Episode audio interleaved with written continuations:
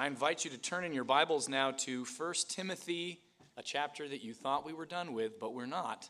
1 Timothy chapter 3, and we are just going to focus in on verse 16.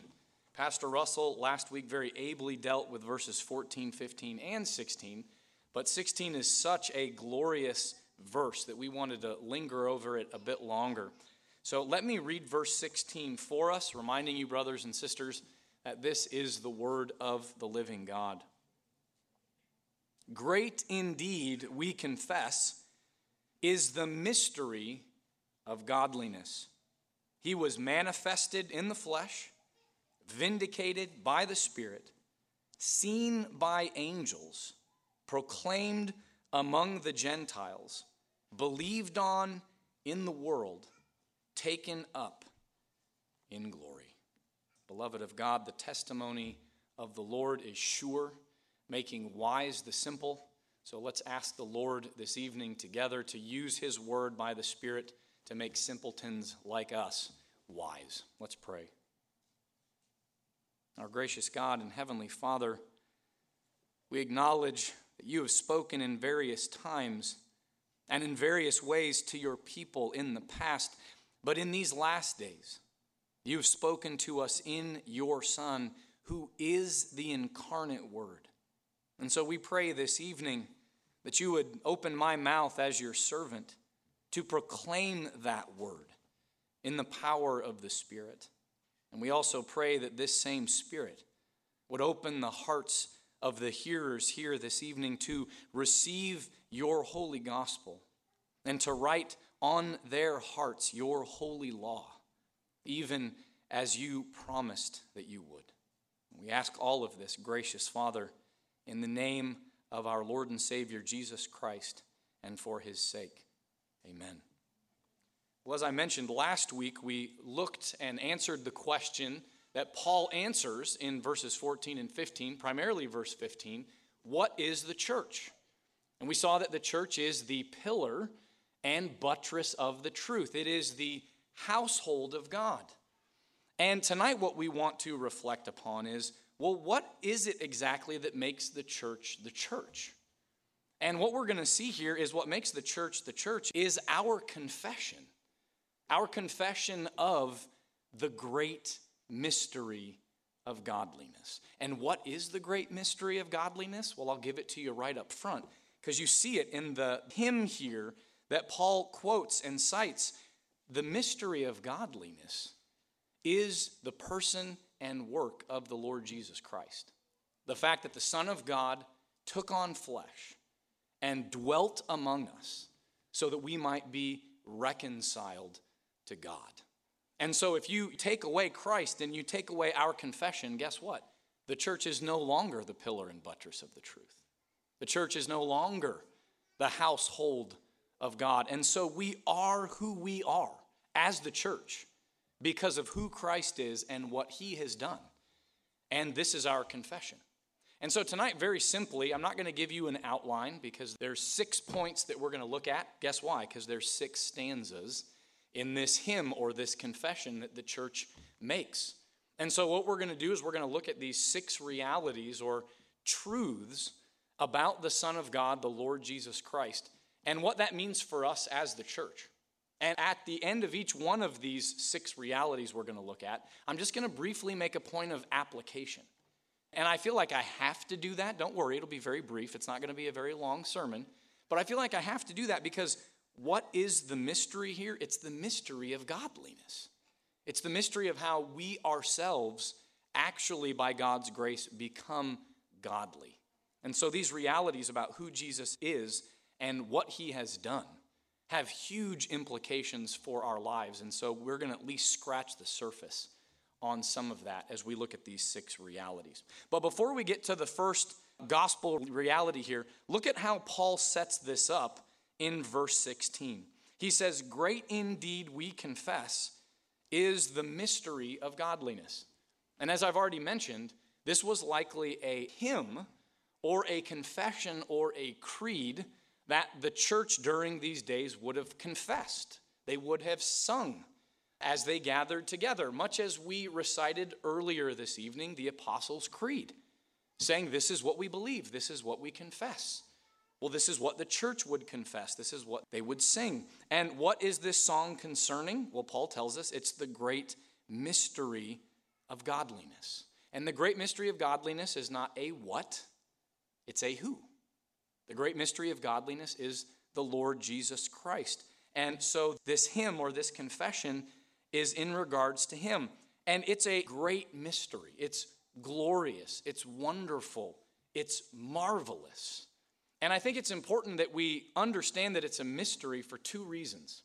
First of all, it's a mystery because it was not super clear in the Old Testament that it was God Himself, or at least we don't have the kind of clarity now in the New Testament. We didn't have that in the Old Testament, that it was God Himself who was going to come and be the promised seed of the woman to crush the head of the serpent.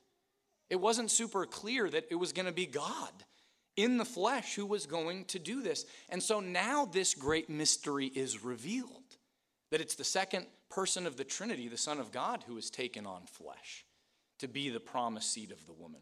But the second reason that this is a mystery, and I hope that we apply this as we're walking through this hymn together tonight and keep it in mind, the reason it's a great mystery is because we cannot completely comprehend and wrap our heads around this reality. Indeed, the hypostatic union, how there can be two natures, a human nature and a divine nature, in the one person of our Lord and Savior Jesus Christ is beyond our complete comprehension. And so we confess this is a great mystery. That even though we set aside an entire sermon just to deal with verse 16, we're still just going to be scratching the surface. And it's actually dangerous for us to try to push beyond what Scripture tells us. We're able to say a lot about Christ's incarnation, but there are a lot of questions we just can't answer. Why? Because it is a great mystery that we confess.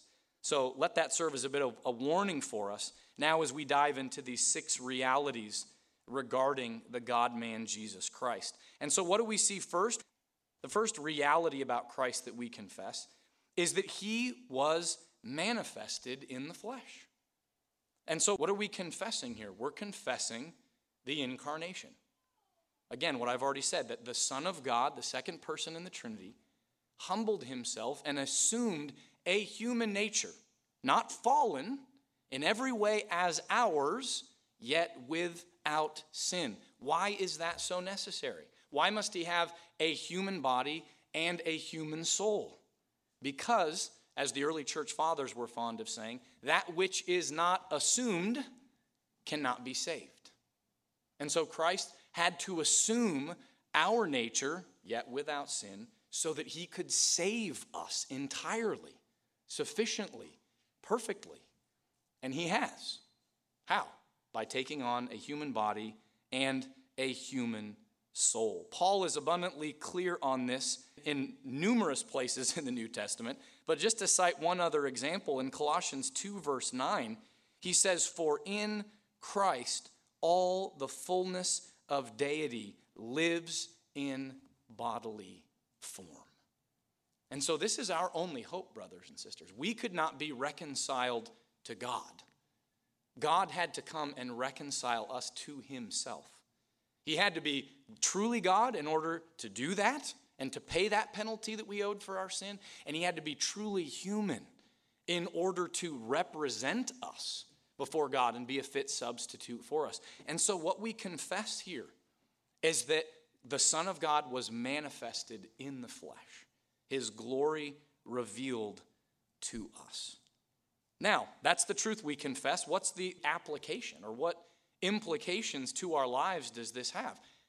We could spend the rest of the time talking about implications of this, but let me just list one for us. One really important one is if the Son of God glorified God in the flesh, we too, brothers and sisters, are called to do the same thing to glorify Christ, the Father, the Son, and the Holy Spirit in our bodies. Because as Paul says, we have been bought with a price. And so we're no longer our own. We belong to Him. The ways that we used to live in our bodies as slaves to our passions slaves to the flesh, the world, and the devil, that was not freedom, that was slavery. But now we have been freed. And so not only must we glorify God in our flesh, but it is our privilege to do so out of gratitude and thankfulness for the fact that the Son of God came in the flesh to redeem us. Now, Paul goes on to continue the church's confession in mentioning this second reality about Jesus. Notice in the second stanza we read there that he was vindicated by the Spirit. Vindicated by or justified in or by the Spirit. And so, what are we confessing here? Well, I'll show you my cards right up front. I think this is talking about the resurrection. Now, you may wonder to yourself, it says vindicated by the Spirit. How did you get to his resurrection from that? Well, let me quote for you Romans chapter 1, verse 4, where Paul says of Christ that it is through the Spirit of holiness. Who's the Spirit of holiness? The Holy Spirit. That he, that is Jesus, was declared to be the Son of God by his resurrection from the dead. In other words, all throughout his ministry, Jesus, there were doubters that didn't believe that Jesus was who he said he was. Right? I mean, Isaiah 53 very clearly represents to us that we as God's people, we esteemed him what? Stricken, smitten, afflicted by God, cursed by God. And yet it was the will of the Father to crush him. He was doing all his Father's holy will, even though from our perspective, it didn't look like that. Well, so where is he vindicated? Or where is it proved that he is who he said he was? Well, it's in his resurrection. The Father is saying, I am pleased with your work, my son. I accept it. And I have raised you from the dead so that all will know you are my son. And so, this is what we confess. This is what we rejoice in together. And it's uniquely a work of the Holy Spirit that Christ was resurrected. Because that's why Peter says, for example, in 1 Peter chapter 3 verse 18, that Jesus was made alive by the Spirit. And so we confess not only Christ's incarnation, that this happened in time and space and history, but we also confess in time and space and history after he paid the penalty for our sins, that we might be reconciled to the Father. He was vindicated by the Holy Spirit, and that he was raised from the dead for our justification. So, what's the implication of this? What application does this have import into our lives? Again, we could talk about this. There's all sorts of applications. Let me just highlight one in particular.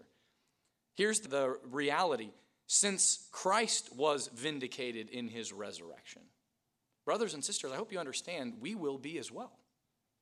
He was shown to be the only begotten of the Father, the Son of God in his resurrection. And since we are united to Christ by grace through faith, when Christ returns the second time and our bodies, which have returned to dust if we're dead when he returns, they will be raised to newness of life. Paul says that with absolute clarity in Romans chapter 8, verse 11. Listen to what he says. And if the spirit of him who raised Jesus from the dead is living in you, he who raised Christ from the dead will also give life to your mortal bodies because of his spirit who lives in you. And so this is a sure thing. Paul goes on to say, by the way, in Romans chapter 8, verse 19, that this resurrection that happens, this will be the revealing of the sons of God. That's the language he uses. And creation is groaning, longing for that day. And so, brothers and sisters, I hope you take great comfort in this. Is your hope in being vindicated in the eyes of others in this life as they attack you, as they wrongly accuse you, as they try to say there's no salvation for him in God? Or are you looking to vindication in this life? Brothers and sisters, our hope is that when Christ returns, and our confidence is that when he returns, we will be vindicated in the eyes of the earth. Though now, in the eyes of the world, we're regarded as refuse, scum before men. We will be vindicated on that great day, even as the Lord Jesus Christ was. So let us put our hope there in him and his return. So we've looked at the first two realities here the incarnation, the resurrection, and then thirdly, Paul mentions the historical reality of what we might call Christ's presentation. You see there in the third stanza that he was seen by angels. He was seen by angels. That's what, when I say his presentation, that's what theologians call it. And what Jesus' presentation is, is that God manifested in the flesh, the Son of God manifested in the flesh, was made known to others. Others saw him, others witnessed this. And the ESV tells you who they think those witnesses are. They think they're angelic beings. Now, I'm going to tell you this. In the Greek, that word there in the New Testament can be translated either angels or humans, apostles. The word is simply messenger.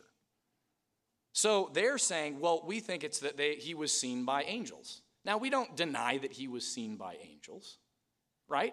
I mean, angels foretell Jesus' birth to Mary and Joseph. They announce his birth to the shepherds. Glory to God in the highest, the Messiah has come. They're there ministering to Christ when he's tempted in the wilderness by Satan. They're there strengthening him when he is despairing, it seems. He's weighed down by the reality of facing the wrath of God for all the sins of the elect. The angels are there witnessing it and strengthening him. They're there when he's resurrected, right? They'll tell the disciples he's not here. And then when he ascends, they're there telling the disciples he's gone. So we know that the angels saw the ministry, the person and work of the Lord Jesus Christ.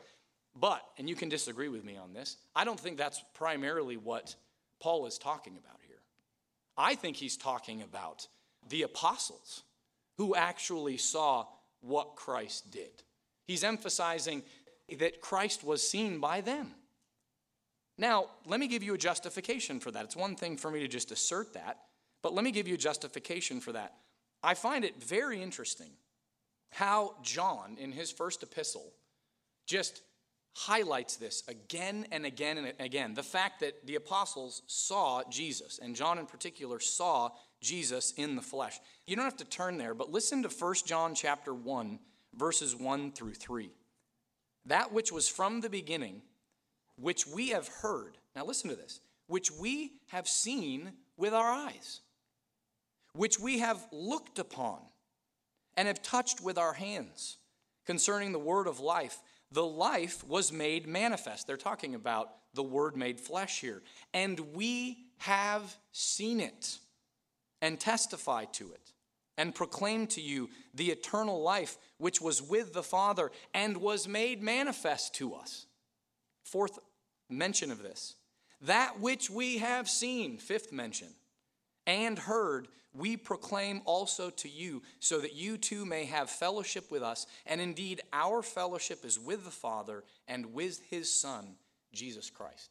Do you see it how clearly he's bending over backwards to say, listen, we saw the Son of God in the flesh. We saw him with our own eyes. Now, why is this so important, brothers and sisters? Well, I find it very interesting that how does Paul refer to the apostles? What does he call them in Ephesians chapter 2 verse 20? He says they are the church's foundation along with the prophets. Christ Jesus being the chief cornerstone. And so what Paul is saying here, what John is saying in the beginning of his epistle is listen, you guys believe on our testimony, on our eyewitness accounts. And so it's of the utmost importance then, and we confess this in time and space and history, the Word made flesh that dwelt among us was seen by the apostles, who are then inspired by the Holy Spirit to write out these realities about the one whom they saw. And so you can disagree with me again, but that's my argument for why I think seen by angels here. Again, we don't deny that the angels saw the Christ, but the emphasis here is on the fact that the apostles saw him and we are built upon their testimony and believe it by God's grace through faith. So, what's the implication of this? What's a point of application that we can make? Well, since Christ was seen by angels, and by human messengers, his apostles, and is now worshiped, we know from Revelation chapter 4 and 5, really the entire book of Revelation, And we know that he is worshiped by the angels and worshiped by the apostles. Brothers and sisters, we also ought to worship him as well. And I don't know that we reflect on this often enough as a church. We ought to. But when we gather in corporate worship, we are actually joining those who have gone before us. We're joining the apostles. We're joining the fathers of the faith, Abraham, Isaac, and Jacob. We're joining the angels around the throne worshiping him. And that is completely and entirely appropriate. That's what we ought to do. Is we ought to worship the word made flesh. All right, so Paul goes on and continues to reveal these realities that the church confesses by saying, you see this in the fourth stanza, that he was proclaimed among the nations. So we have Christ's incarnation, his resurrection, his presentation, and here we have the proclamation of the Lord Jesus Christ. In other words, that the good news of Jesus' person and work was declared to all Gentile peoples, all the peoples of the world, by the apostles. And why did they do that? They did that because that's what Jesus told them to do, right? Matthew 28 All authority in heaven and earth has been given to me. Go therefore and make disciples of all the nations, baptizing them in the name of the Father and the Son and the Holy Spirit. And then we see throughout the New Testament them actually go and do that, don't we? We see that particularly in the book of Acts. So that on the day of Pentecost, what happens? Luke bends over backwards to highlight and emphasize for us that though he didn't go out to the nations, the nations came to him and heard the proclamation of the gospel. Luke records for us in Acts chapter 2, verse 5, that the people who heard the gospel that day were from every nation under heaven. And so, what Jesus said was going to happen actually happened. They would do this, that the gospel would be proclaimed. But that's just the beginning. Because then we go through the rest of the book of Acts, and what do we see? He's preached then not just in Jerusalem, but Judea and Samaria and to the ends of the earth. By the way, with Paul even preaching the gospel where in Acts chapter 19? Ephesus. Which church is Timothy overseeing as Paul is writing this letter to him? He's overseeing the Ephesian church, isn't he? And so we see the gospel going forward, and it doesn't just stop there. The gospel's still going out to the nations today, to this very day. And so what do we see? We confess historically that this happened and that this continues to happen. So, brothers and sisters, what's the application for us? Since Jesus was and is proclaimed among the nations, let us also join in that proclamation to our coworkers, our family members that don't know him, our neighbors, everyone that we get the opportunity to open our mouths. Do we understand? That's why we've been left here as a church, is to make known the excellencies of what the Lord Jesus Christ has done. And we're to do that here in Bakersfield or wherever we find ourselves. And that's why we send out missionaries, isn't it? To the ends of the earth that they might proclaim the good news of the Lord Jesus Christ. And we confess that happened in time and space and history with this confession here, this song, and it's still happening today. Paul continues to mention the church's confession here by, notice the fifth stanza that he was then believed on in the world. The Lord Jesus Christ was believed on in the world. So we could refer to this as Christ's reception, that he was received and believed by many who heard. And again, we can see this very clearly in the book of Acts. In Acts 2, verse 47, we read that the Lord added to their number day by day those who are being saved. And we have that recorded throughout the rest of the book of Acts, don't we? As the gospel goes forward, the elect, those whom the Father in love gave to the Son in eternity past, who the Son died for, not just the opportunity, but actually secured their salvation, they come to believe. I don't know about you, but I get a little upset when I see the bumper sticker or the license plate thing on cars. You ever seen this one? Give Jesus a chance, he died for the opportunity. Ugh. I need to like pull over just so I can calm myself down. What in the world? What an inept, weak Savior that would be. He's just up there pining, you know, I died for the opportunity. Won't you please give me a chance? No. The Father gave his elect to the Son, and Jesus died on the cross, lived his life, intercedes now with each and every one of you here in mind, the elect in mind, you specifically by name. And so we rejoice in this reality that he was believed on in the world. That's true of us, brother. We were in the world, lost and dead in transgressions and sins, and we were brought from death to life by the work of the Holy Spirit in accord with the eternal decree of God. And so now we believe. Brothers and sisters, I hope the application here is really, really simple for you. Again, there's a lot we could talk about, but we should be sharing the gospel in the confidence of knowing that some are going to be saved. It's hard as you're getting to know people right? Confess. I'll confess. I meet with certain people and I think there's no way they're going to be saved. How terrible of me to say that. It's miraculous that I believe. But you understand what I'm saying. From a human standpoint, it seems impossible. And so it's easy to get discouraged as you're sharing the gospel to think, I am just wasting my time here. And this is when we go back to the promise and remember, he was believed on in the world. He saved ones like you and I and his elect are out there.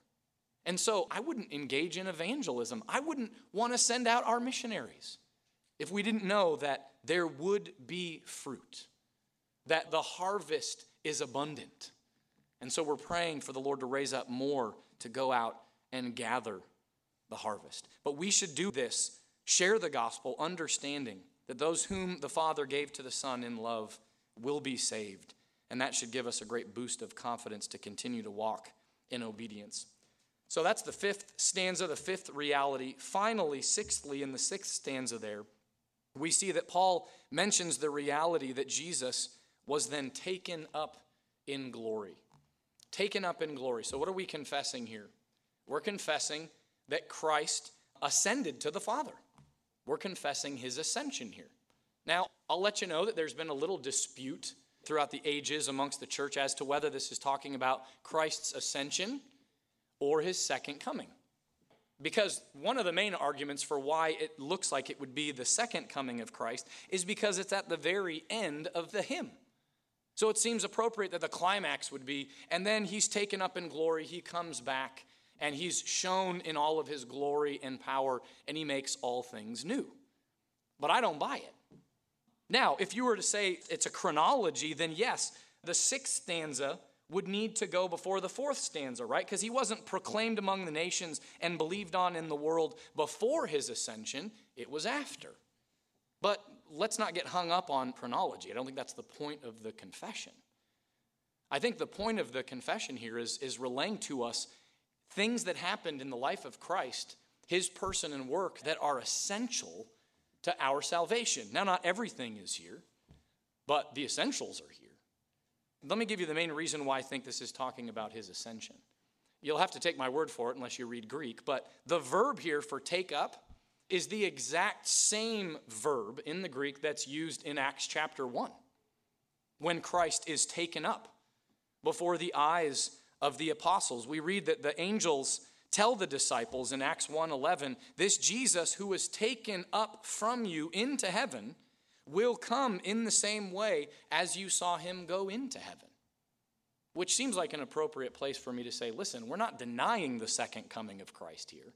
We're just saying that this in particular is talking about his ascension, that he then ascended to the Father's right hand, having accomplished everything that the Father gave him to do having fulfilled all the promises of the Father, that he's the seed of the woman, the promised seed of David.